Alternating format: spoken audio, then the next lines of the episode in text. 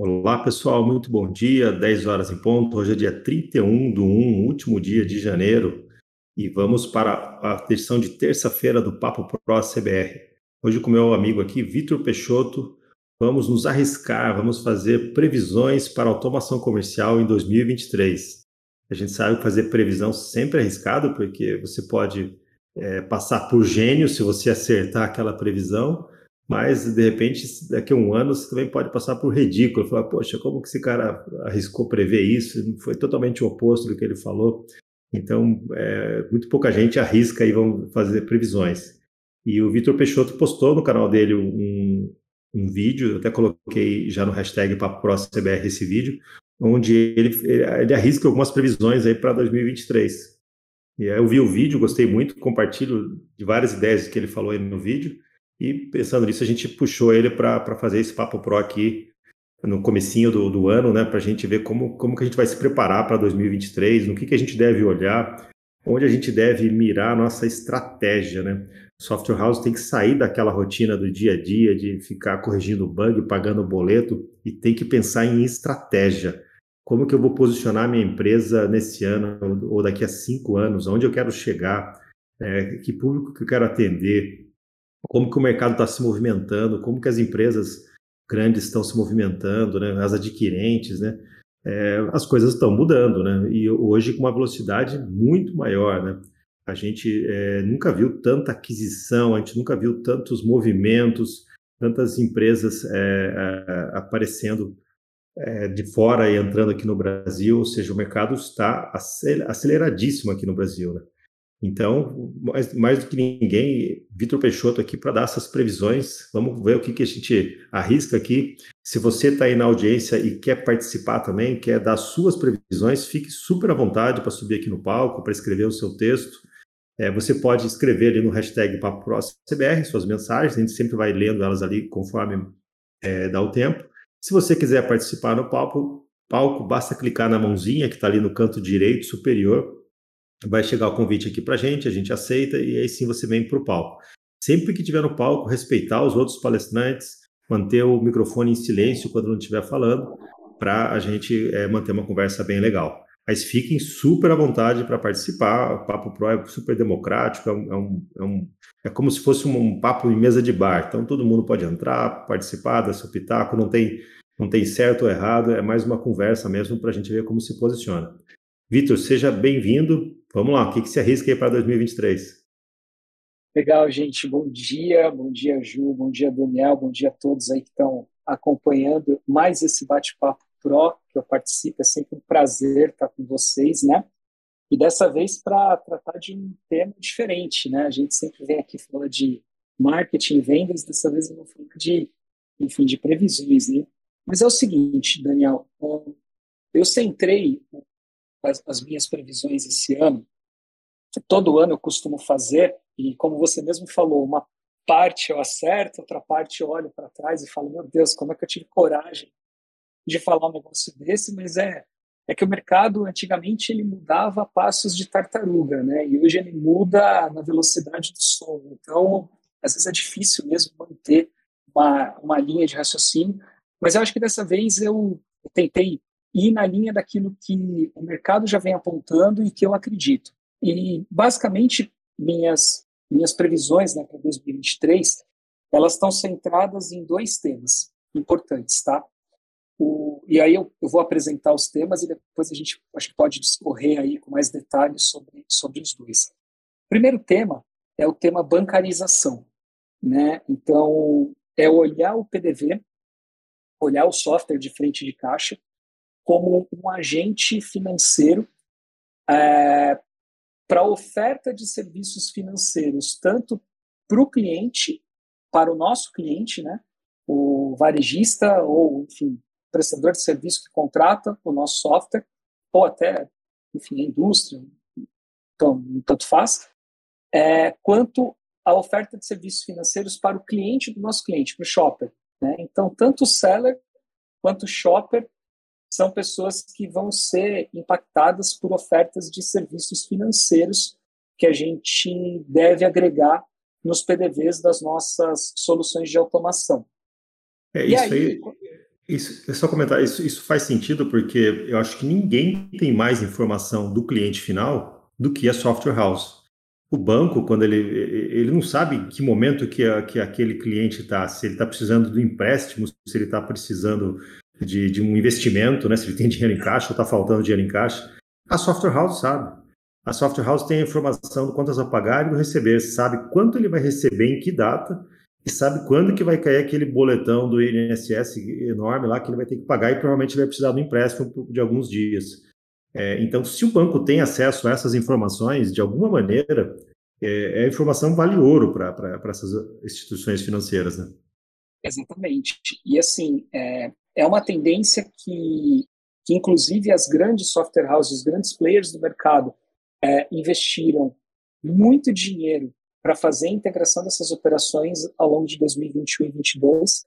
Possuem soluções bem otimizadas hoje de oferta de software e solução financeira como sendo uma única coisa. Então, esse modelo que já está, de certa forma, até consolidado em grandes players, é um modelo mais do que necessário para que os pequenos uh, desenvolvedores ou médios desenvolvedores façam também. E por que, que eu digo isso? Porque qualquer dono de software house que for olhar o seu financeiro vai perceber um, um, declínio razoável no ticket médio das novas vendas ou das novas locações de software que ele faz. Então, normalmente, em qualquer software house, o cliente que paga mais é o cliente mais antigo. É difícil a software house que conseguiu, nesses últimos anos, escalar o preço médio, o ticket médio de oferta na ponta. Então, para que você consiga manter a sua empresa operando bem, prestando um bom nível de suporte, de serviço para o cliente, você não tem outra alternativa que não seja melhorar o seu ticket médio ou melhorar a sua eficiência, quer dizer, colocar mais clientes na mão de cada, de cada pessoa, de cada time que você opera. O que a gente sabe que nem sempre é uma coisa tão de fazer. Então, você, você que sendo usados prevêem uh, participam da soft house com pequenas ações, tudo aqui que essas no próprio Então, aquele. Vitor, seu, seu áudio está cortando um pouco. É, não sei, deve ser alguma coisa da internet. Ele, ele cortou bastante, a gente não conseguiu entender esse finalzinho agora. Tá bom, vamos lá. Então, é, recapitulando, é, aquele dono de software house que ainda não olhou para isso, ele hoje só está com o ônus do custo da integração. Então, custa para ele manter essas coisas todas funcionando, transacionando no PDV, o cliente cobra ele de que isso funcione, funcione bem, e ele não ganha absolutamente nada para manter todo esse negócio funcionando, enquanto os agentes financeiros estão ganhando uma fortuna com isso. Então, a bancarização da software house é uma coisa inevitável para aquela software house que quer sobreviver. Caso contrário, ela vai ter uma grande dificuldade de fazer isso acontecer. É, citando em outras palavras o que você falou, assim, a software house é obrigada a fazer integração, por exemplo, com TEF, é, com boletos, com PIX, ou seja, com as instituições financeiras. Ela tem que plugar nessas interfaces, nessas APIs de instituições financeiras, porque isso é uma exigência do mercado e do cliente, né? Tipo, faz aqui, eu preciso desse boleto, a software house vai lá e faz. Faz aqui a integração do TEF, a software house vai lá e faz. E todas essas operações financeiras, elas, elas uh, incorrem em risco, né? Porque se você fizer um TEF mal feito e o cara não receber, ele vai questionar, pô, fiz a venda no seu software aqui e não recebi. Mandei o boleto para o cliente e ele está falando que não recebeu. É, então são riscos, né? E muitas vezes a software house não aumenta o ticket, não, ela não vende isso como um módulo, né? Módulo TEF, módulo boleto, módulo é, Pix. É, ela deveria fazer isso, né? Ela deveria é, olha, ah, tudo bem, se tem Pix, tenho. Tem aqui o módulo Pix, custa mais tantos por mês. Ah, mas vai subir? Vai, porque é um módulo novo e, e esse módulo te demandou desenvolvimento, esse módulo traz novos riscos para o seu negócio. Então, na minha opinião, tem que cobrar sim. Também acho. Tenho, tenho, aliás, eu não acho, tenho certeza. É fundamental que a software house encare as coisas dessa forma, mas é, também acho que a software house ela tem que olhar para as oportunidades de bancarização que estão colocadas na mesa aí que vão além de cobrar por um módulo. É, é a transformação digital para, eventualmente, até levar a oferta de banco digital próprio, e hoje já existe plataformas e ferramentas que permitam isso, para que você faça abertura de conta do teu cliente dentro da tua plataforma, você seja o agente PSP que vai receber o Pix e vai fazer a custódia desse Pix para o seu cliente e vai ficar com um pedaço dessa transação. E não só, isso a gente está falando de uma coisa que parece óbvia, mas e, e, os consumos que são feitos de, de requisição de pedidos dentro do seu software, hoje dos marketplaces de comida?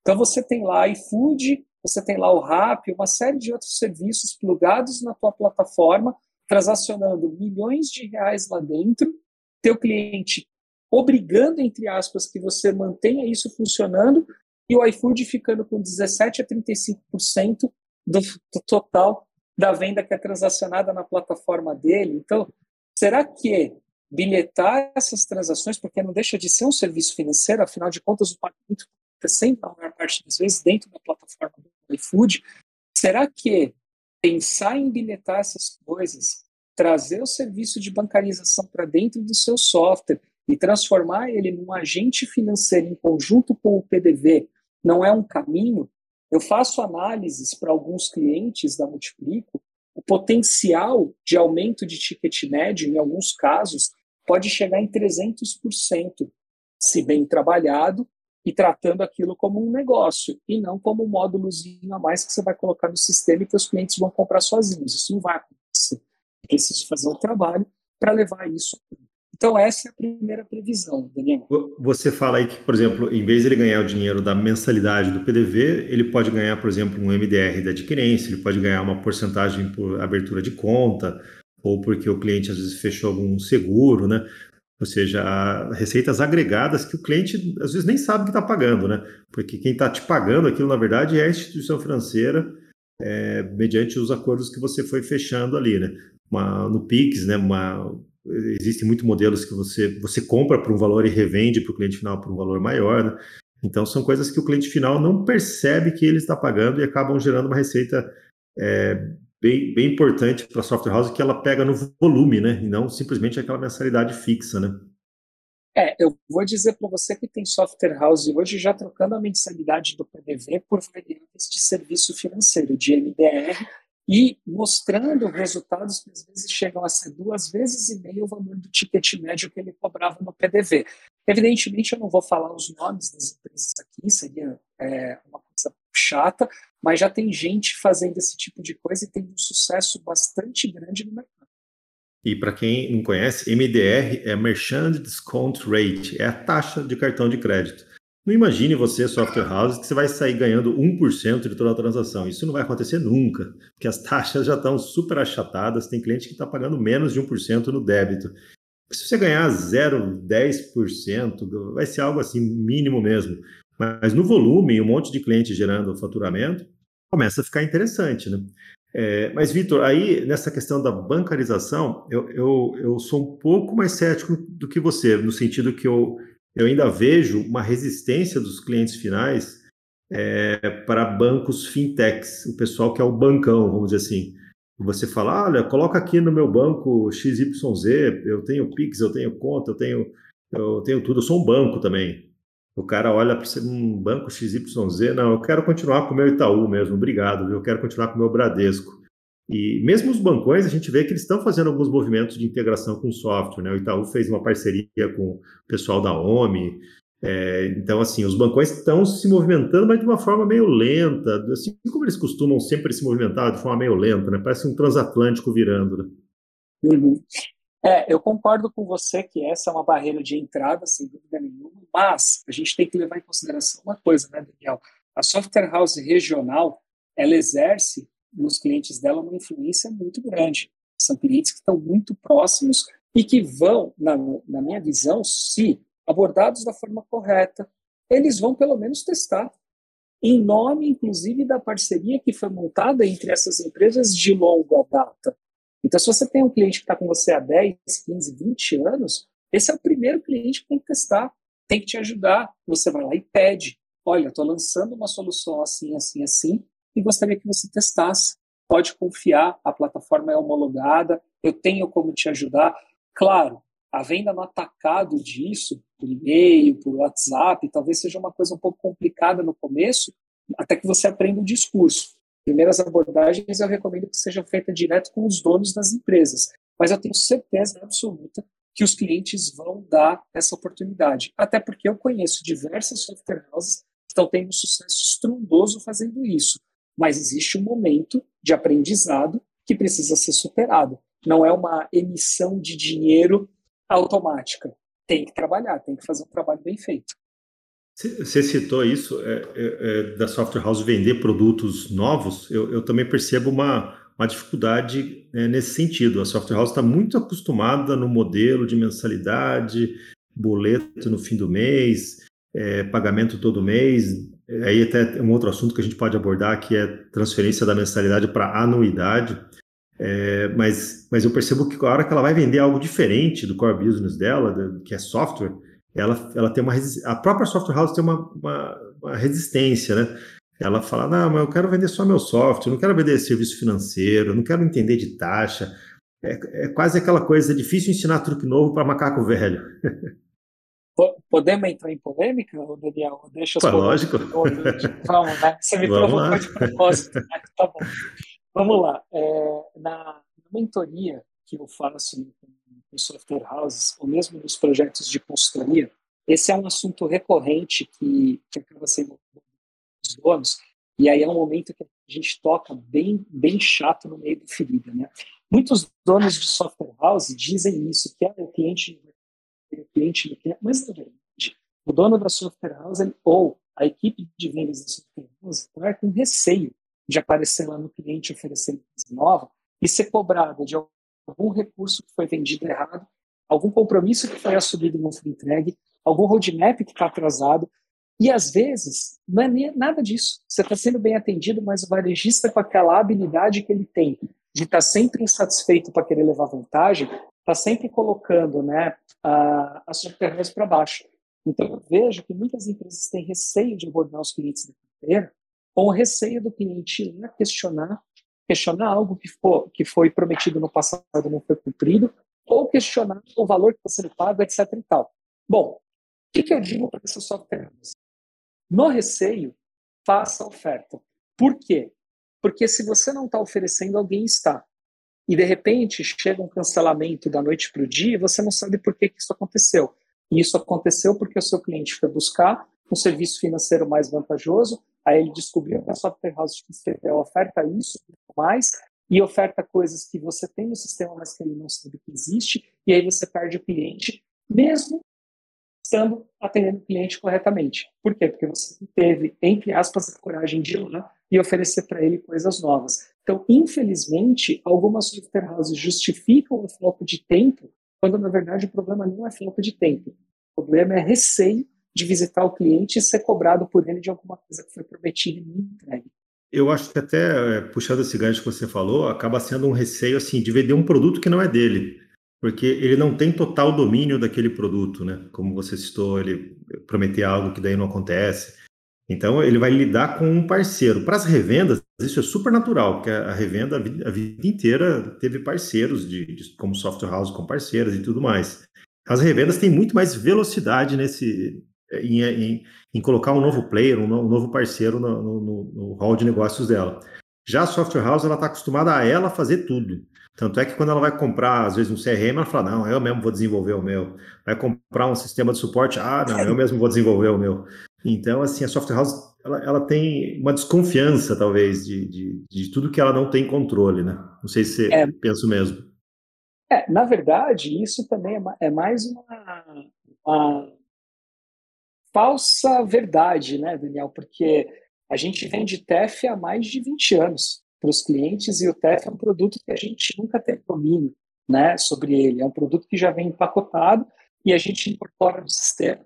Poucas software houses usam a versão que roda é, em camada inferior, a maioria usa o próprio uh, aplicativo sendo projetado na tela. E se você levar em consideração que no, no ano de 2021 a maior quantidade de startups que foram inauguradas no Brasil foram startups para retail, para varejo. E se você levar em consideração, existem empresas que atuam, por exemplo, com supermercado ou, ou materiais de construção de grande porte, plugadas 200 aplicações diferentes. Eu conheço uma software que tem integração com mais de 200 apps diferentes leva um produto integrado com um universo de coisas que é a Bluesoft, que atua no segmento do supermercado. É, eu presto consultoria para a Software House que tem mais de 20 serviços integrados na aplicação e vende isso como para o cliente. E essa é uma tendência. A cada dia que passa, o software de gestão o software de PDM vez menores na vida do cliente. A gente vai precisar plugar com uma série de coisas para poder mostrar para ele o que é de fato a, a, automação, a gestão que ele necessita.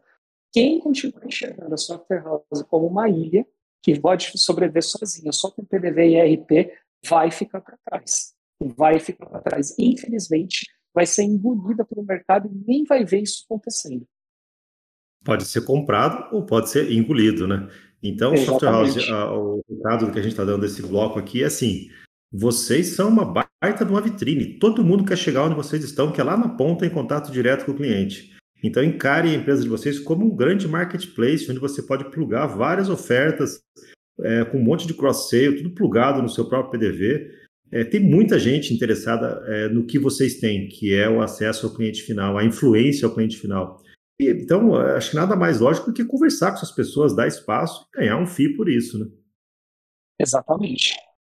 Legal, queria puxar para um outro assunto, até a gente falou agora no finalzinho, aquisições, M&A, né? Você, a gente, no seu vídeo você comenta lá da, da Saurus, foi comprado pelo Safra, teve a Zucchetti, né, um grupo italiano que comprou lá do sul a Smallsoft Gedor, já tinha comprado a CompuFor, ou seja, parece que as software houses estão se aglutinando, né? E daí todo mundo fica pensando assim, Totos, compra eu também, vai, por favor. então você vê uma, uma, você vê uma tendência disso das software houses eh, se aglutinarem? Ou você acha que é uma estratégia boa o cara preparar a software house dele para uma venda? Eu acho que depende muito do, do momento de cada empresa. Né? É, aquele empresário que eventualmente não está mais com a com a gana, com tesão né, de fazer as coisas acontecerem, que já trabalhou demais, está cansado, não, não tem sucessão, porque a família não quer ou não montou um time de sucessão executivo para cuidar do negócio, talvez para esse dono de software house, preparar a empresa para vender seja uma excelente forma de uh, valorizar o ativo, fazer um exit de mercado recebendo uma grana por isso e, e tocando o negócio por um tempo, né, como um partner e depois deixando a software house assumir, né? Teve um o, movimento... o mercado está aquecido nesse sentido, né? Tá, muito. Teve um movimento no final do ano passado que um cliente meu fez, 1.250 clientes. Ele está abandonando o desenvolvimento próprio e está se juntando a Links. E vai fazer toda a transição de carteira para o Hyper ou para outras soluções do portfólio. É, você vê, é um cara consolidado, tinha 1.250 clientes, mas por que, que ele está fazendo isso? Porque ele entende que a longo prazo, a médio e longo prazo, o negócio dele vai ter um valuation maior fazendo isso do que mantendo a força do desenvolvimento. Agora, tem gente, Daniel, que está está com muito apetite, é muito influente na região, tem lá seus 250, 300, 400 clientes, faz um belíssimo trabalho, uma equipe enxuta, bonitinha, bem formada, não tem por que vender, ele tem ainda muito que tirar de dinheiro dessa software house até fazer um exit. E eu, e eu acredito de verdade, o mercado ainda é muito pulverizado. Por mais que a gente enxergue né, a TOTOS e a Lynx né, como empresas aí com penetração muito forte no mercado, essa penetração ainda está muito restrita aos grandes centros. Quando a gente vai para o interiorzão mesmo do Brasil, quem manda ainda no mercado são software houses regionais, eu não tenho a menor dúvida disso. Sim, até porque o Brasil é, são vários países dentro de um país, né? A mesma tributação é muito diferente de um estado para outro. E, e, mesmo as cidades têm, por exemplo, aqui em Tatuí tem fiado. Então, se, se você vai vender um sistema aqui em Tatuí não atende fiado, não, não vai conseguir cliente, né? Então, assim, tem muitas coisas regionais. Não, escuta essa, vou te contar uma, é, para depois até entrar na outra previsão que eu fiz. Um cliente meu acabou de fechar com uma empresa de Parintins. Olha só, a empresa fatura 16 milhões e meio por ano. Então, quer dizer, é um cara que está faturando ali entre 1 milhão e 300, 1 milhão e meio por mês, né? É um distribuidor de alimentos. Essa empresa fecha para almoço, cara, do meio-dia às duas da tarde. então, assim, é, é, são coisas inimagináveis é, da gente pensar num grande centro e ainda acontece no Brasil. Eu, eu, conheço uma rede de supermercados do interior de Santa Catarina que fatura 15 milhões por mês e 50% do faturamento dela está no fiado. Entende? Sim, então, assim, é, é, é muito particular. É, Para software houses do interior, essa oportunidade da bancarização ela é ainda melhor do que as dos grandes centros, porque aqui a gente tem uma concorrência muito forte com os grandes players. Mas quem está mais no interior tem mais água azul, mais mercado para beber e água limpa para beber do que, do que quem está nos grandes centros, entendeu? Sem dúvida. É, eu, eu, eu vejo assim, é, talvez a gente vê essas grandes, antes era impensável você ver um sistema grande desse é, sendo instalado aqui no interior. Hoje já tem empresas que instalam. Então, eles estão chegando, eles estão comprando empresas menores que sabem como chegar melhor na ponta. Então, a software house vai ter que conviver com isso. A software house de interior vai ter que aprender a conviver com isso. Ou pensa numa estratégia de se fundir a eles, ou você pensa numa estratégia de competir com eles, né? Você tem diferenciais que eles não têm, como atendimento, essa especialização regional, a própria confiança, o negócio de fa fazer o negócio olhando no olho, apertando na mão. Isso, no interior, isso faz uma baita diferença, né? Então, tem, tem, tem, mercado para os dois, né? Mas a, a, concorrência vai ficar um pouco diferente. Né? Exatamente. É, é, é bem por aí. E eu acho que a concorrência né, com, as, com as, os grandes players passa pela segunda previsão que eu fiz também, né, que é o Android, né, cara? É, é a integração do, do PDV da, da software house com dispositivos mobile que facilitem o processo de vendas aonde quer que o seller esteja. Então, se ele está dentro de uma loja física, se ele está fazendo uma entrega no delivery, se ele está com uma barraquinha de lanche fazendo um evento, não interessa. O PDV está integrado com um dispositivo que permite que o pagamento seja feito naquele momento, ou está integrado com um PDV, um PC Touch robusto, que seja próprio para aquilo. Então, na minha visão, o PDV em Android é o futuro da automação comercial. Eu sei que você já vem falando muito sobre isso é, também. Eu sei que você já vem falando sobre esse assunto, mas para mim isso é assim o futuro. E um assunto está integrado ao outro. Então, a bancarização da software house está integrada à disponibilização do PDV Android na ponta para o cliente, onde a automação comercial passa a ser um terminal com tudo integrado lá dentro: software, serviço financeiro, hardware, numa coisa simples, prática, fácil para o cliente contratar. E aí sim, esse é o tipo de coisa que as grandes software houses fizeram bem feito, estão entregando bem feito na ponta, e a concorrência com esse tipo de coisa, que não é só é o hardware integrado no nosso só, isso me parece mais desafiador do que o restante, entendeu? Sim, eu concordo. O Android chegou para ficar, né? É, e os dispositivos que têm automação baseada em Android, eu, eu, eu, defino eles como assim: instale e esqueça. Eu, eu li essa frase uma vez num motor que estava dentro de uma churrasqueira, um calor danado e o um motorzinho rodando. Eu falei: caramba, que motor danado, não, não estraga.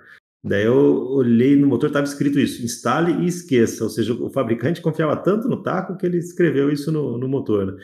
Mas eu fiquei com isso. E, e, esse tipo de equipamento, eu acho que é esse conceito, porque a chance dele pegar vírus é mínima. Você vai ter um MDM para você gerenciar suas aplicações remotas ali. É um hardware projetado para aquilo. Tudo assim, é, só se cair um raio, alguém roubar. É, não, mas não vai ser fácil derrubar aquilo. Então, o custo da software house no equipamento desse despenca a hora que ela investe nisso.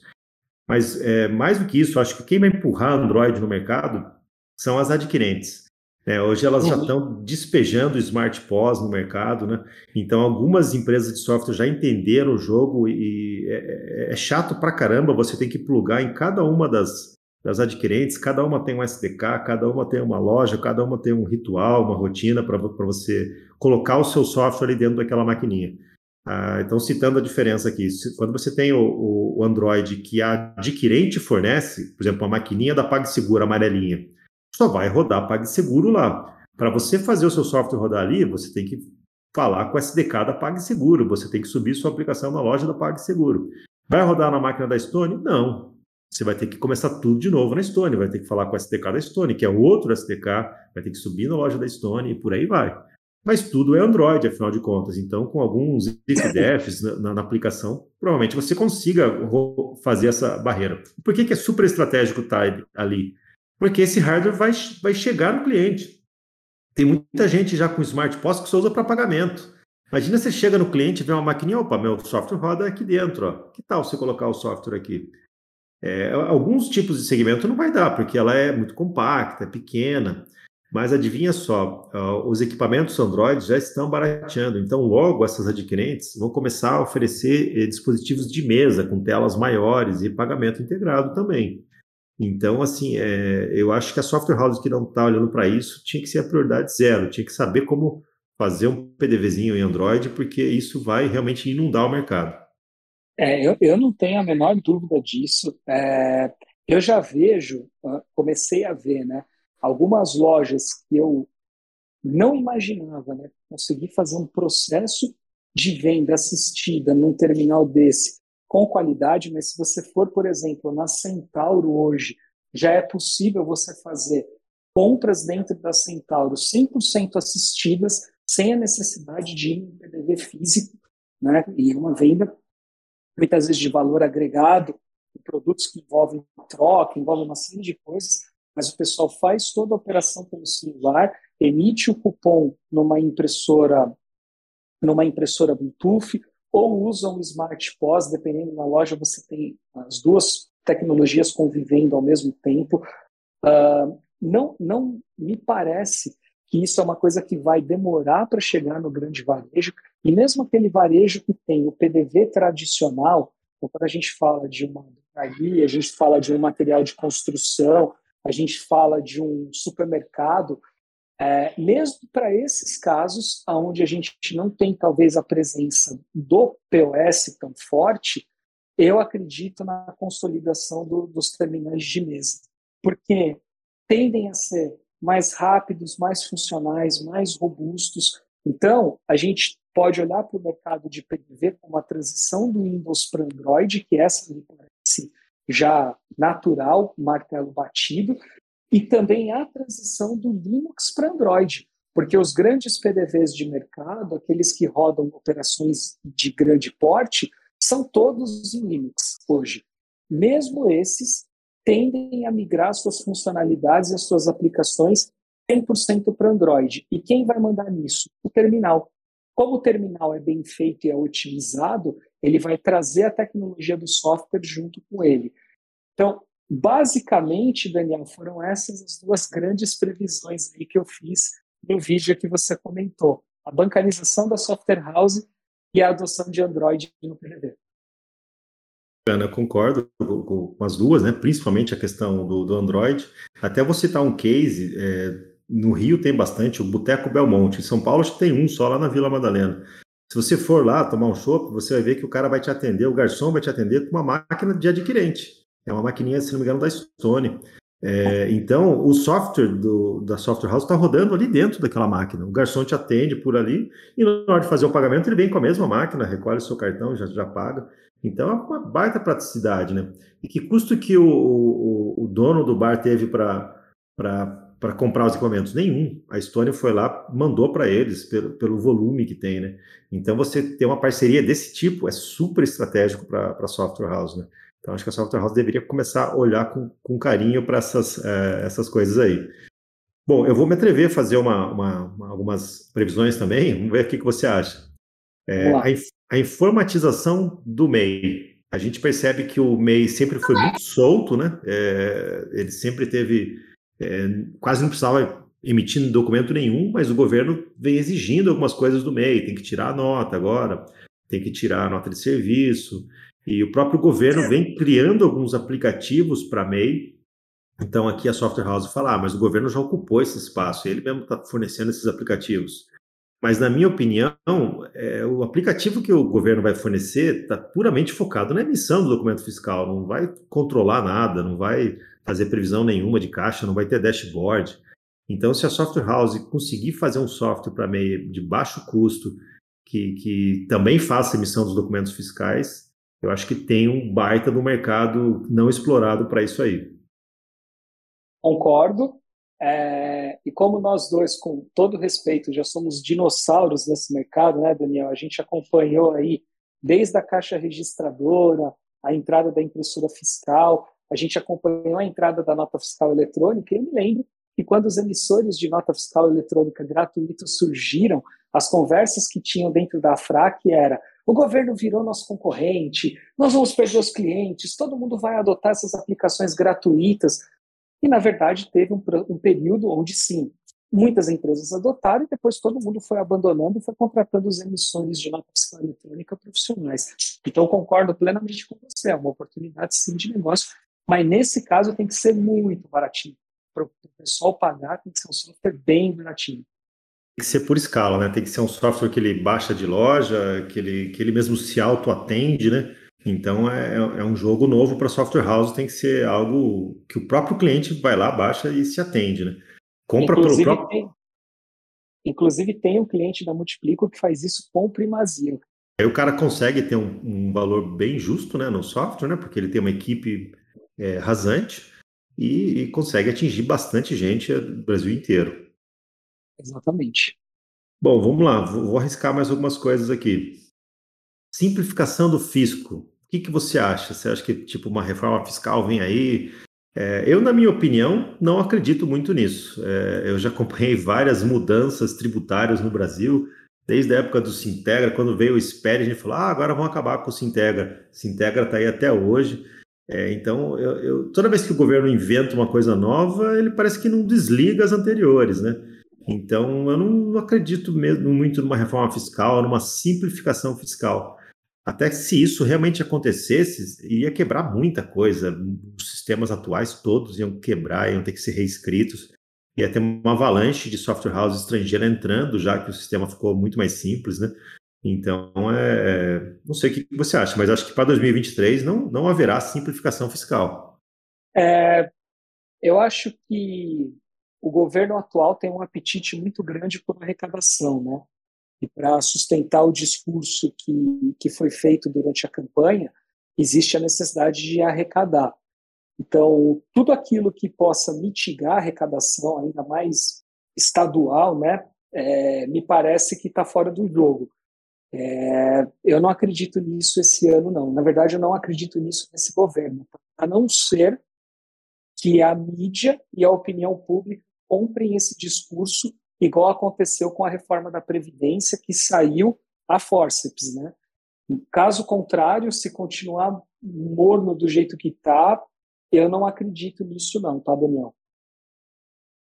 Bacana, então estamos de acordo. Mas essa, vamos dizer, que é uma previsão simples de ser feita, né? Porque tendo os governos que a gente tem, simplificação fiscal, acho que está tá, tá difícil de, de prever que isso aconteça algum dia, né? Sim, Bom, eu acho arris... bem difícil. Arriscando mais uma, eventos presenciais, em detrimento aí das lives, né? É, a pandemia mostrou para gente que a gente pode fazer muita coisa remoto, reuniões e, e até mesmo grandes eventos, né? Mas parece que o pessoal cansou um pouco disso, né? E os eventos presenciais estão voltando forte. A NRF teve recentemente lá, muitos brazucas estiveram por lá e parece ter sido um sucesso. A Autocom está vindo com tudo aí, né? Muita gente já falando da Autocom, se preparando para a Autocom. Vai ter festas e festas, né? Parece que o pessoal estava carente desses eventos presenciais, né? Então acho que vai ser um grande boom, um grande investimento aí nessa questão dos eventos presenciais e oportunidade para software houses que querem aparecer, né? Você vai lá, monta um stand seu ou com algum parceiro numa Autocom, gente do Brasil inteiro vai, vai ver a sua solução ali, né? Então, é, é, eu acho muito bacana isso, né? Bom isso estar tá de volta e estar tá voltando com força, né? Ah, eu acredito fortemente. Ano passado já foi um ano legal, assim, para eventos, principalmente depois do primeiro trimestre, né? A gente teve ali no, no início do ano a Omicron chegando, aumentou pra caramba, daquele puta pico de, contaminação de Covid, mas depois o negócio foi aos poucos arrefecendo e os eventos a partir do, do segundo trimestre voltaram. Eu concordo com você, acho que esse ano vai ser um ano muito bom para quem para quem faz eventos e um ano excelente para quem está em dúvida, né? Quer dizer, tá ouvindo nosso podcast hoje, daqui a mês, mudam suas prioridades, pô, vai num evento presencial de automação de software que, que a gente está falando aqui deve ser renovado aí. Se Deus quiser, você para as previsões, você também. E aí a gente ver o que a gente está falando é, dentro dos eventos presenciais também se refletindo como realidade. Né? E quando a gente fala de evento, tem muita, mas muita oportunidade para software house e revenda. Por exemplo, fazer aplicações para dentro daquele evento, vender naquele evento com agilidade. O pessoal já acostumou, né, comprar a cerveja na, naquele cara que carrega um pirulito enorme na costa, assim. Aí você encosta nele lá, ele com uma maquininha que foi fornecida por adquirente, provavelmente, já faz a venda ali, já imprime um QR Code com, a, com as cervejas ali e, e vida que segue, né? Então não tem caixa, não tem fila, é, ou seja, tem muita informatização nos eventos, né? Coleta de leads, né? Inteligência ali para você saber quem circulou, qual público que passou, com reconhecimento facial. A, a Software House está muito acostumada com PDV RP, PDV RP, mas tem, é, quando, a gente, quando a gente quer atender o cliente, quando a gente quer resolver a dor do cliente, tem um mercado enorme que muitas vezes não está nem no julgo fiscal, naquela chateação fiscal toda de, de SPED e tudo mais. Então tem muitas oportunidades dentro dos eventos, né? Você é, locar equipamentos para eventos, né? Então é, é um mundo que eu vejo que poucas empresas olham para eles. Concordo. E, e, de fato, né, os eventos é, eles estão cada vez mais interativos nesse ponto. É, hoje em dia, pô, a gente vê coisas acontecendo assim dentro de de varejo que são inimagináveis, né? pensando no passado. Venda de crédito de consumo de shopping, pagamento por reconhecimento facial, o Jade, enfim, a proliferação de self-checkout, um monte de coisa legal que muitas, que muitas vezes você tem dificuldade de imaginar. Você vê num evento, você vai ver tudo isso lá, pode firmar suas parcerias lá com as empresas e ir implementando a tecnologia nos sistemas. Né? Bom, você puxou um assunto aqui que, que eu também tinha marcado para falar autoatendimento, self-checkout. Eu, eu, aposto muito em 2023 nisso. O, cliente, antigamente, tinha uma restrição, né? Eu, eu, lembro que uma vez cogitaram tirar os frentistas de posto, assim como é nos Estados Unidos. Nos Estados Unidos, você vai abastecer, você mesmo faz tudo, né? Às vezes, eu, eu já fiquei bobo de ver nos Estados Unidos postos gigantes, tem um funcionário, ele controla todas as bombas pelo sistema dele e, e ainda vende na lojinha lá do, de conveniência, né? um funcionário só toca um posto gigante, né? É, aqui no Brasil isso nunca vai acontecer, até por questão de sindicato, e realmente, vamos lá, tem um certo risco ali de você mexer com o Brasil. Mas tirando isso, né? Eu quero dizer assim, o, o, o brasileiro está acostumando com o autosserviço, ele está até preferindo em algumas situações. Ele vai no supermercado, está aquela fila, daí ele vê um self-checkout lá é, livre, ele vai no self-checkout, ele mesmo se atende, faz o pagamento dele, isso gera uma baita economia para o lojista, né? Dá, gera aquele efeito de modernidade também, né? Que, que o lojista quer. A gente pode pegar como case também as lojas do Madeiro, né? Restaurantes Madeiro. Aqui na Castelo tem um é, enorme, é, é Coparada, uma coisa assim, o nome dele é gigante. Quem, quem passar pela Castelo, pare lá, porque é lindo o lugar. E você vai ver que ele deve ter lá uns 100 totens de autoatendimento e um caixa com um funcionário para quem quer pagar em dinheiro, para aquele cidadão que, que ainda tem dinheiro na carteira, né? Mas é, acho que ele fica até em depressão, porque o cara fica sozinho lá, ninguém, ninguém vai falar com ele lá. Então, assim, isso já virou realidade, né? A software house Sim. que não tem isso, que não tem um autoatendimento, não permite autoatendimento, pode começar a perder mercado, né? Então aí você tem que investir em equipamentos confiáveis, robustos, bonitos, né? O seu software também tem que ser extremamente bonito, funcional, porque, vamos lá, que treinamento que o cara que vai operar aquilo vai ter? Nenhum. Ele vai chegar lá e vai começar a usar e tem que saber usar. Então, é, para fazer um software desse nível é muito difícil, é muito teste, é, é muita pesquisa, é, mas eu acho que é um mercado que vai explodir em 2023. É, auto, autoatendimento, sem dúvida, isso daí não tem, não tem nem como, como negar. É, eu, eu vejo até um, um uma solução complementar ao autoatendimento que eu acho interessantíssima é o pick up and go, né, que é você comprar pelo, pelo aplicativo e passar num ponto de coleta da loja e retirar o produto e ir embora para tua casa. É, engraçado que quando isso surgiu, eu imaginei que não fosse uma coisa que ia pegar. Mas ainda não tinha filho, né, Daniel? Aí quando você tem filho, você começa a entender que, pô, você vai buscar a criança no colégio, deixa a tua compra pronta, passa no supermercado, retira e traz para casa. E você tem tudo pronto, embalado para você. Então, todas essas soluções de autoatendimento que tem, as soluções que são físicas, né, então estão dentro da loja, e outras que são parte online, parte física, não, não, nem considero o futuro. Essa é presente, essa não tem como você errar. Com certeza, esse ano vai ter uma proliferação disso, já é enorme, vai ser ainda maior, com toda certeza. Eu, eu vi também algumas lojas do McDonald's, é, teve uma loja, acho que em Alphaville, foi bem curioso que eu entrei e eu procurei o caixa, não achei. Aí eu vi um monte de gente no meio da loja mexendo no celular. Eu falei, também esse pessoal ficar de pé e mexendo no celular, que coisa estranha. Daí tinha alguns totens também lá, o pessoal se, se atendendo no totem. Mas eu percebi que o pessoal que estava de pé no celular estava comprando. Ou é? seja, o cara estava usando o APK do McDonald's dentro da loja do McDonald's para comprar naquela loja.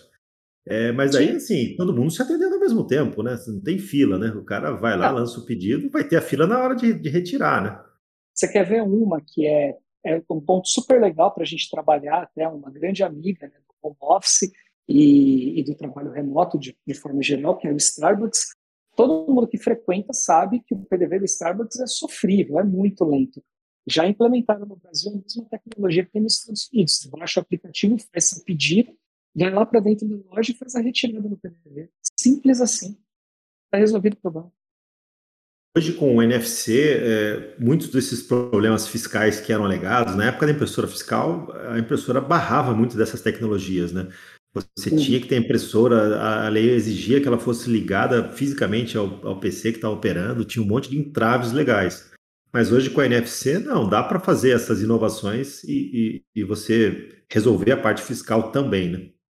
Quando imprime o cupom, né, Daniel? Porque no supermercado que eu vou aqui no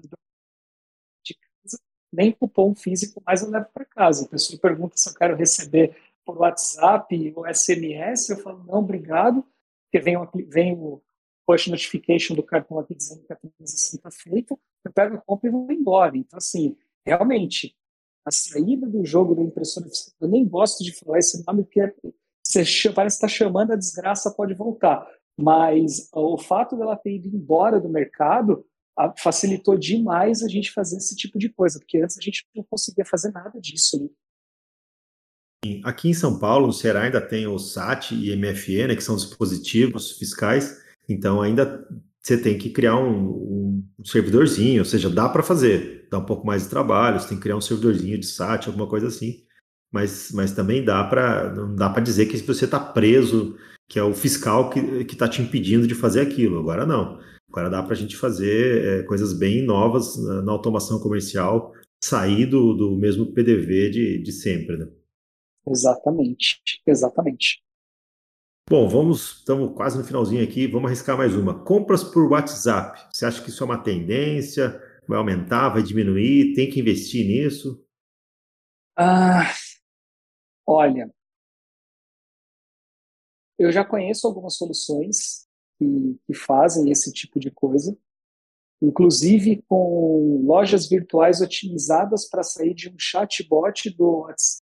Você entra via um chatbot, o sistema te leva para uma lojinha virtual, o pedido sai de dentro da aplicação e cai dentro do software de gestão do cliente que tem isso integrado. Olha, eu acho que ainda vai dar um solavanco, tá, Daniel? Eu não sei por que motivo eu entendo que as pessoas ainda preferem comprar fora do WhatsApp, usar o WhatsApp como, como meio de comunicação, sem dúvida nenhuma, mas ir para a loja é, eu não sei se é porque as pessoas enxergam que no WhatsApp existe muita fraude que acontece lá.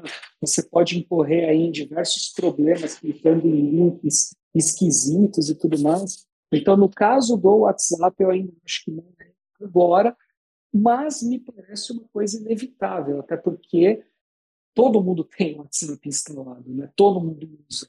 Então, quem acertar a mão na usabilidade disso, fizer bem feito, demonstrar segurança, com certeza vai sair, vai conseguir pegar essa fatia de mercado. Mas eu não acredito nesse caso em voo solo, tipo o Pão de Açúcar lançar um aplicativo para isso. Não, eu vejo uma marca qualquer, ou de milhagens, ou de pontuação, ou de carteira digital, abocanhando esse mercado e ela integrando com os PDVs dos sellers, entendeu? Bacana. É, o WhatsApp tem realmente essa questão da credibilidade, né? Muitas vezes o cara não tem certeza se está falando do outro lado com, com, com quem parece ser, né? Então é. Mas assim, é, e mesmo o WhatsApp Payments, né, que eles lançaram, iam lançar até antes do Pix, quando, quando surgiu, parece que não, não foi um, um, sucesso estrondoso, pelo contrário, parece até ser um fracasso, né? Eu não vejo ninguém usando o WhatsApp Payments, né? É, o Pix veio e veio para ficar, né? Mas da, daria para fazer uma rotina de venda toda para o WhatsApp hoje em dia, usando boots, usando chats, né? Algumas ferramentas, né? Pelo menos integração com o seu CRM, isso dá para fazer. É, assim. Então, isso sim. Uma empresa aí que de repente você não, atende, não atua nesse ramo, mas é algo que você pode desenvolver para integrar, entregar para os seus clientes, né? Uma, uma, uma automatização de vendas pelo WhatsApp. Ah, isso com certeza. Eu conheço algumas empresas, inclusive, que já prestam esse tipo de serviço, tanto para a integração com CRMs de venda para software houses, quanto para a integração com as aplicações dos lojistas, os PDVs e tudo mais. Isso sim, isso eu concordo com você. Agora, a compra do produto e o fechamento da venda dentro do WhatsApp, eu acho que ainda não. A gente ele precisa superar um pouco toda essa história de fake news que circulou em grupos, aquela história toda que foi né, uma coisa que a mídia aí nos últimos anos bateu muito nessa tecla, não só no Brasil, no mundo inteiro, né? E eu acho que isso de fato tirou um pouco da credibilidade do WhatsApp, uma ferramenta séria para alguém ir lá e apertar um botão e fazer uma dele, entendeu? E tem problemas, por exemplo, às vezes você tem uma, uma loja lá que vende bebidas alcoólicas. Como que você vai garantir que quem está operando aquele WhatsApp do outro lado não é uma criança, né? Ah, o celular é, é o do pai, mas se a criança pegou o celular do pai. Então tem, tem alguns, alguns problemas também nessa venda é, muito remota, assim, né? É, que ainda tem que ser superados, né? É, queria, queria puxar um outro assunto aqui, o pessoal está falando muito de Pix, né? É, você, você prevê um aumento de vendas no Pix, é, no varejo, em detrimento de cartão de crédito, né? O Gilson comentou aqui que ele, que ele tem alguma resistência porque ele eh, considera o Pix caro, né? O varejo começou a usar Pix. Eu já vi alguns varejos que estão com plaquinha assim, ó, não aceitamos Pix. Uhum. Eu já, já vi alguns varejistas colocando placa assim, por quê?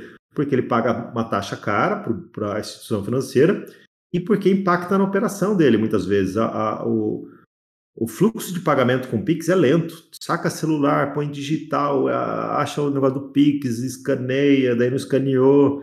Não é rápido. Você comparar com cartão de aproximação, é 10 vezes mais lento. Uhum.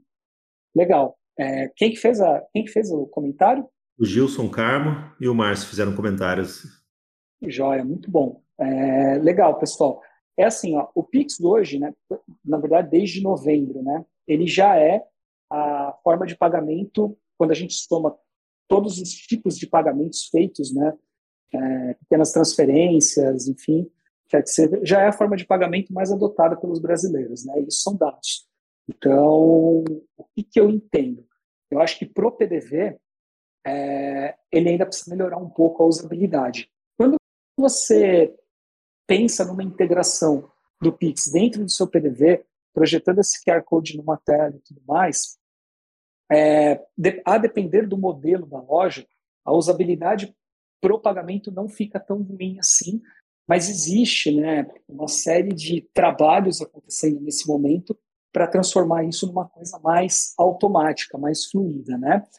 Eu entendo que se for superada essa barreira da usabilidade, ou seja, ao invés de você precisar das seis, sete, oito toques numa tela para fazer um pagamento, você conseguir fazer isso com dois toques, e o Pix parcelado entrar é, esse ano, eu acho que ele tende a, ser, a ter uma explosão de uso também no varejo.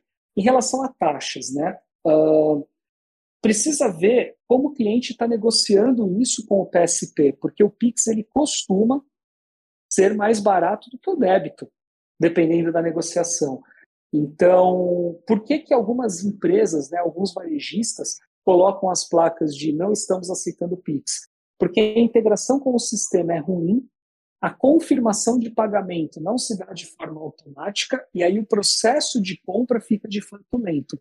Mas quando isso está integrado no PDV e com uma taxa bem negociada, eu entendo que o Pix é, sem dúvida nenhuma, uma alternativa muito melhor, mas muito melhor, do que receber em dinheiro ou em débito. Mas ainda tem.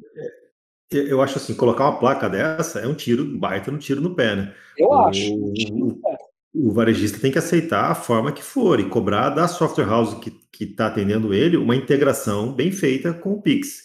E quer ver um Exatamente. lugar que o Pix vai super bem? No autoatendimento. No autoatendimento vai perguntar lá, quer pagar como? Crédito, débito, Pix. Ali o cara vai ter o tempo dele para fazer o pagamento dele, não vai impactar em nada a, operação de outras pessoas, né? É, então, no autoatendimento, o Pix não, não, não chega a ser um problema. No caixa, realmente você tem que bolar algo que você apresentar rapidamente o QR Code para o cliente. Geralmente isso é feito no próprio PIMPAD do, do, do TEF, né? ou, ou na, se, se, é na tela, como é que é, o operador vai virar aquela tela, o cara vai pôr o celular na frente do operador para escanear. Então você tem que pensar nesses detalhes, né? Às vezes se imprime o QR Code, manda para o cara, mas é inegável, assim, não dá para desprezar o Pix, não dá para dizer que, que ele não vai entrar no, no, no, varejo, no PDV, porque vai. O pessoal quer cada vez mais pagar com Pix, né? É, e assim, eu, eu, fiz alguns estudos, né, em, de alguns clientes, você pega, por exemplo, a, a adoção do Pix no, no, Nordeste, comparando com o Sudeste, falando varejo de autosserviço, com PDV tradicional. É, chega a ser três vezes maior, dependendo do, do tipo de loja.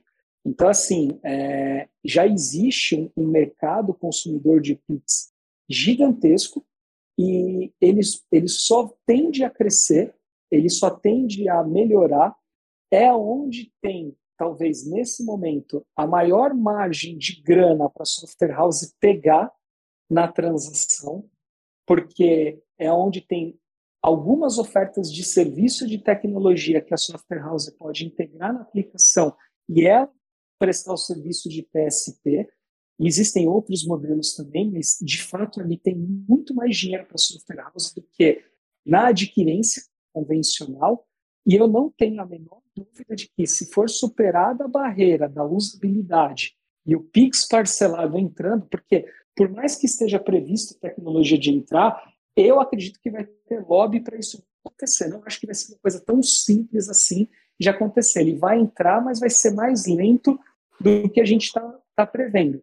Mas tem essas duas coisas entrando, eu não tenho dúvida nenhuma que o Pix vai rapidamente passar as outras modalidades de, de pagamento mas precisa superar a barreira da usabilidade e precisa conseguir resolver essa questão do Pix parcelado.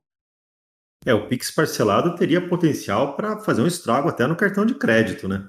Porque Não daí é, é, é, o, são, é, é, o, é, o, próprio banco ou o PSP dando crédito para o cliente, né? E não a, não a Credit Card, mas fica muito mais fácil, talvez, obter o crédito, né? É, o pessoal aqui dando algumas dicas, que, por exemplo, o Cicobi não está cobrando taxa por enquanto, né? Então, quem usa aí o ACBR Pix CD, o nosso componente de Pix, consegue conectar direto no Cicobi e fazer essa transação direto no Cicobi. Lógico que daí o seu cliente tem que ter uma conta no Cicobi, né? Mas, assim, tem que pesquisar, é um trabalho... É, eu vejo que você, resol... você, software house, resolver a integração do Pix é um, é um baita negócio para você hoje. É, é talvez a maior dor do varejista hoje é Pix não integrado. Ele está cansado uhum. de levar golpe. Tem até um aplicativo, fizeram um aplicativo do Nubank, que é um Nubank fake. Você vai lá, digita o seu saldo para ele aparecer na tela. Daí o cara vai, vai, simulando o pagamento do Pix, gera lá, ele mostra, gera até um comprovantezinho, compartilha, tudo falso. Não, não é o Nubank, é um aplicativo clone do Nubank. Então ele mostra aquilo para o lojista, o lojista, ah, beleza, pagou. Só que, cara, se ele fosse olhar na conta dele, não estava lá. Então, vários lojistas já levaram golpes assim. Então, a software house que chega com o Pix integrado falou: olha, aqui não, o cara só vai liberar a venda quando o Pix realmente for pago. Então, é certeza que caiu na sua conta. Ah, nossa, isso aí é um baita no argumento de vendas para software house. Eu investiria nisso. Eu também. Eu, e, e assim, na, na, na minha visão, em alguns segmentos, isso já está acontecendo. Tá? Tem, tem software house no mercado de posto de combustível, software house no mercado de varejo, né, autosserviço alimentício, ganhando muito dinheiro, mas muito dinheiro, com transação em PIX. Um dinheiro inimaginável até um ano atrás com transação de PIX. Então, mas isso precisa ser tratado como negócio. E ele está linkado à estratégia de bancarização que a gente falou lá no começo do podcast. Tem que ser pensado como estratégia única. Não é simplesmente resolver a usabilidade do Pix. É tratar aquilo como um novo negócio. É a sua software house bank. É o Bank as a Service implementado dentro da sua software house como um braço do seu negócio que leva para o seu cliente mais uma facilidade. Bacana. Bom, muita gente falando aqui no nosso chat sobre as taxas do Pix. Aí, assim, o que, que eu sugiro, pessoal? Vocês têm que ter integração com todas as, porque você também não vai perder o cliente se ele quer usar o Cicobi, integração com o Cicobi, né? Você vai forçar ele a usar. Se ele já sabe que no Cicobi é gratuito, por que, que ele, ele não vai querer pagar uma alguma outra, né? E ele tem conta no Cicobi, por exemplo. Então, assim, tem que jogar. Daí cobra o módulo Pix. Vai lá e cobra, ó, o módulo Pix custa mais 50. É, ah, mas se eu fizer desse outro? Não, nesse outro aqui eu não te cobro o módulo Pix. Ou seja, você tem que equalizar no seu negócio de uma forma que você também não fique de fora da brincadeira. Né? É que a nossa memória, Daniel, ela atrai a gente e a gente esquece das coisas, né? É, o que o Cicobi está fazendo nesse momento é uma estratégia de aquisição de cliente. Custa para ele mais barato dar o Pix gratuito por um tempo e credenciar uma empresa, credenciar um cliente, abrir um CNPJ e depois ele oferecer outros serviços, do que ele tentar cobrar com a vinda de um executivo, o executivo ter que fazer um trabalho de convencimento e ele ser comparado a um grande banco. Agora, isso, pessoal, tem data de validade. Tem uma adquirente muito famosa que teve que ser socorrida pela Estônia alguns anos atrás, porque ela literalmente quebrou de tanto da taxa negativa para sindicatos, associações, etc. e tal. Então, não encarem isso como uma estratégia de longo prazo. Essa é uma estratégia de curto prazo para fazer aquisição de cliente mais barato, porque alguém fez uma conta lá dizendo que dar o Pix de graça por um momento era mais barato do que ir a campo conquistar clientes, mas isso logo, logo acaba. Vocês não conhecem banco, pô? Vocês acham que promessa de banco é promessa de longo prazo? O banco promete uma coisa e depois do nada tira, da mesma forma que prometeu, vai tirar lá na frente. Então isso é tendência. Agora, que de fato isso é uma concorrência importante a ser pesada nesse momento, é. E tem que ser colocada na ponta do lápis também, sem dúvida nenhuma. Bacana. Vitor, tem mais alguns minutinhos? Queria só falar um pouquinho de tecnologia. Como é que está a sua agenda aí? Vamos embora. Legal. É, bom, arriscar o que, que você vê como tecnologia chegando é, para 2023? Eu cito muito, muita gente falando aí do chat GPT, que ele vai mudar a forma que, como a gente faz busca na internet. Ainda não vi como ele poderia ajudar no varejo, mas de repente alguém já teve alguma visão mais. É, mas eu, eu, sinceramente não consegui enxergar como que ele poderia ser usado em automação comercial. É, e sobre ferramentas de programação, muita gente apostando em C Sharp. Falaram muito de Rust ano passado, eu não vi ninguém usando Rust. Falaram pra caramba dele. Java, estou vendo algum declínio. E o Delphi continua ali no, no nicho dele, né, com, com, a, com, a, com, o pessoal dele. Mas a própria embarcadeira vem investindo bastante. O que, que você fala aí sobre tecnologias, essas que eu citei e algumas outras? Vamos para a polêmica de novo, né, Daniel? Tá bom. Vamos lá. Bom, 71 mil pessoas demitidas nas grandes big techs nos últimos seis meses demissões em massa acontecendo no planeta inteiro. Acho que a galera sacou que sonhar com o futuro é muito bacana, mas fazer bem feito o arroz com feijão que já está sendo feito em cima da mesa é fundamental. Então, eu não acho que 2023 é um ano que a galera vai ficar sonhando com coisas muito inovadoras, não. Até porque o metaverso foi um golpe muito duro, né? Todo mundo estava apostando naquilo, achando que aquilo ia ser legal, que aquilo ia dar atração, que aquilo isso, aquilo, aquilo. E o que a gente viu até agora foi um completo fracasso, né? um completo fracasso. Então, eu não, não apostaria né, em sendo um dono de uma, de uma software house, eu não apostaria em ficar reinventando muito a roda, não. eu trabalho do ponto de vista de tecnologia, eu investiria todas as minhas fichas em melhorar a usabilidade da minha aplicação para o cliente, independente da tecnologia que está rodando por trás.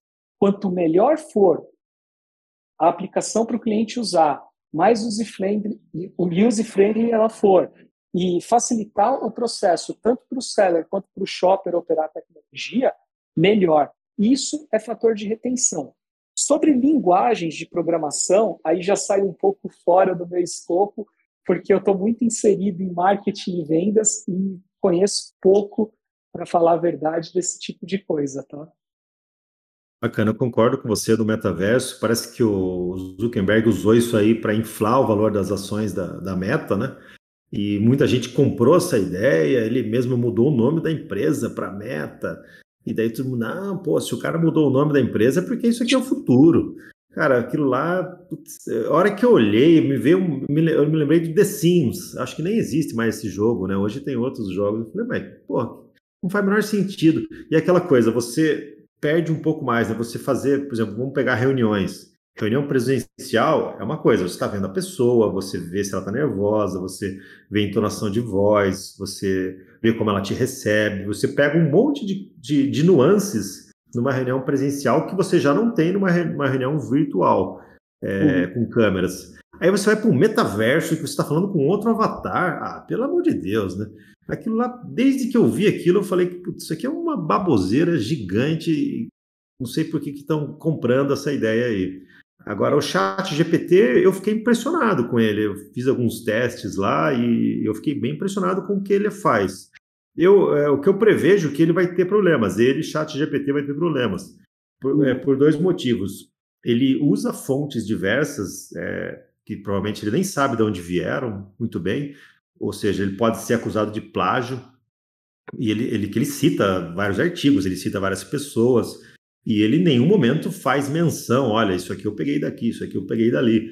Então, em algum momento o pessoal vai começar a se incomodar com isso e eles vão ter que é, rever essas, essa, essa máquina dele para ou citar os autores ou, ou, ou pelo menos não, não usar algumas fontes que, de quem não concordar, né? É, outra coisa que me, me impressionou nele, assim, a forma como ele às vezes dá resposta errada, mas com uma confiança enorme que faz você, faz você acreditar que a resposta dele está certa, né? Então, uma resposta errada é uma coisa grave. Imagina num buscador, você fala onde que fica tal coisa, ele te responde errado e com aquela confiança. É, aí... que talvez que talvez aconteça, Daniel, é assim, né? É, vou trazer uma pimenta aí porque você está falando do chat, né? Se você pegar qualquer relatório é, que está sendo emitido hoje pelos grandes buscadores, é, se você pegar qualquer relatório de tendências de marketing, de é, branding, de como as marcas devem se comportar daqui para frente, tudo vai para propósito e humanização. Tudo. 100% dos discursos que se falam em marketing hoje está olhando para propósito de marca e humanização. Com a quantidade de consumidores que a gente tem hoje, eu entendo que o único motor que pode ajudar nisso é a análise de dados, inteligência artificial, big data, BI, coisas desse tipo que vão ajudar a granular ainda mais né, os, os públicos, as pessoas, para que as marcas consigam impactá-las. Então, se eu tivesse apostar na tecnologia, eu diria que são os grandes processamentos de dados para achar essas ilhas, né, micro-ilhas de pequenos clientes, para fazer cada vez mais oferta direcionada. O restante, eu não acredito muito não, para ser bem sincero. Bacana. Então, se você aí na audiência tiver alguma boa ideia para o chat GPT em automação comercial, comenta aqui com a gente, fala com a gente, manda um e-mail, porque eu ainda não consegui achar onde fala, nossa, se colocar isso aqui num PDV fica fantástico, né? Eu, o máximo que eu consegui imaginar foi comprou o cano, ele oferecer veda rosca. Mas isso aí o, o vendedor já faz. isso aí você consegue montar os sistemas com um bom gerenciamento de categorias, versus as curvas de venda, você consegue já fazer isso até com soluções de e-commerce que existem hoje. Lógico que qualquer coisa que evolua a tecnologia é bem-vindo, mas eu estou achando que está todo mundo com muito medo de arriscar e dar outro flop igual aconteceu com o metaverso, entendeu? Bacana, é isso aí. Bom, e ficamos por aqui, 11 e 10 já, estamos abusando aqui do Vitor. Acho que foi bem legal esse papo aqui, as previsões. Espero que vocês tenham gostado. Não sei se vocês concordam ou não, mas todo mundo estava convidado para subir no palco para entrar na polêmica aqui. Joguei o Vitor em várias fogueiras aqui, ele se saiu muito bem. é, e acho que foi bacana a conversa, né, Vitor? O que, que você acha? Ah, legal, gostei demais. Uma proposta diferente, né? A gente, a gente falar nesse podcast de tendências, é, mas foi, enfim, super divertido. É, só vou fazer meu merchan rápido aqui, né, Daniel? Claro, fica à vontade. Quiser conhecer um pouco mais do, do, meu trabalho, a gente tem presença hoje em todas as redes sociais com o nome da, da nossa empresa, né? Que é Multiplico com K, né? Multiplicar, tira o CAR, coloca KO no final, Multiplico, você vai achar a gente no YouTube, no Instagram, no Facebook, o nosso site é esse também. É, nosso negócio é desde cursos online, até palestras e mentorias focadas em estratégias de marketing e vendas para empresas de software e revendas de automação. A gente não, não trabalha com nenhum outro nicho, a gente só atua com revendedores de software e revendedores de automação comercial e IBC. Temos aí quase 10 anos de mercado, projetos no Brasil inteiro acontecendo. Se você tem uma software house e está com dificuldade de fazer suas vendas escalarem, não não sabe por onde começar uma estratégia de marketing, entre em contato com a gente que a gente pode te ajudar, sem dúvida nenhuma. Eu lembro no seu vídeo você comentou que ia começar uma mentoria recentemente, né? Tava, tava para iniciar uma nova turma, né?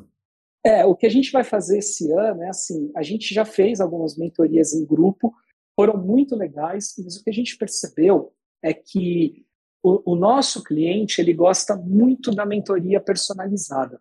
Então, o que, que a gente resolveu fazer? A gente resolveu abrir para esse ano 10 vagas para nossa mentoria personalizada, que é um trabalho muito mais imersivo. Ele, como que ele funciona? A gente conversa com o dono da software house, faz um briefing do problema, da dor dele, de marketing ou vendas. Pode ser dificuldade para escalar, cheguei em 300 clientes, estou trocando cliente de novo por antigo, ou, putz, não, não sei vender, eu tinha um vendedor muito bom, o vendedor saiu, enfim, cada uma tem uma dor diferente que faz com que as vendas não sejam consistentes. A gente faz um briefing disso e vai e aperta essa ferida até sair sangue para entender o problema que está acontecendo dentro da software house, monta um plano de ação e apresenta e entrega esse plano de ação pronto, customizado, para que a software house tire isso do papel e depois, evidentemente, a gente pode acompanhar ou não. Eu tenho vários clientes, eu fico muito feliz com isso, que são muito independentes da gente. Executam os planos de ação, obtêm resultados rápidos e depois vêm buscar a gente para tirar, fazer uma auditoria, olhar se os números estão bons, bons e tudo mais. Então, esse é um produto que a gente vai investir para 10 empresas esse ano e só. A gente não vai fazer para mais empresas. Temos a, a, nossa modalidade de consultoria, que é um trabalho mais imersivo, mas graças a Deus estou com a agenda estourada de coisas para fazer nos próximos meses.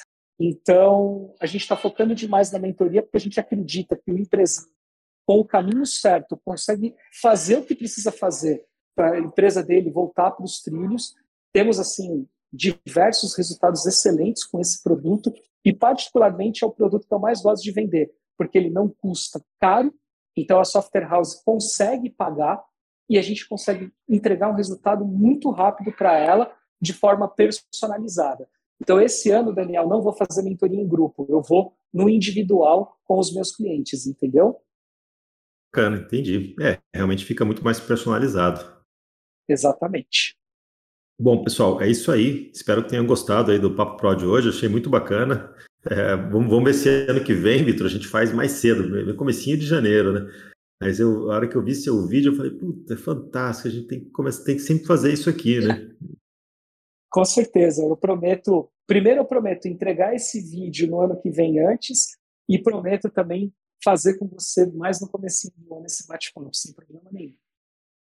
Legal, bacana, pessoal. Bom, então amanhã a gente não tem Papo Pro CBR, né? Quarta-feira a gente não tem.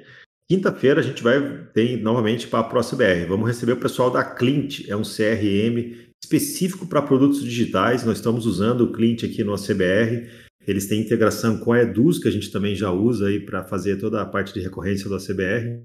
A gente gostou tanto da experiência, ele está nos ajudando tanto aqui, que a gente resolveu convidar o, o, o CEO, o CEO deles, né, o Andrei Tiers, para falar um pouquinho sobre esse CRM. Eu acho que toda software house tem que ter um, CRM, tem que ter um processo de vendas, né, tem que ter uma, uma metodologia para não ficar só na, no, nos, no, nos stick notes ali para saber o que está acontecendo né, nas agendas. Né, tem que ter um método de, de fazer seus, seus funis né, de venda. Então vamos receber o pessoal da cliente para saber como que o produto deles é focado para produtos digitais. Quinta-feira, às 10 horas, no Papo Pro CBR. Pessoal, muito obrigado, um ótimo dia de trabalho para vocês e a gente se vê na quinta.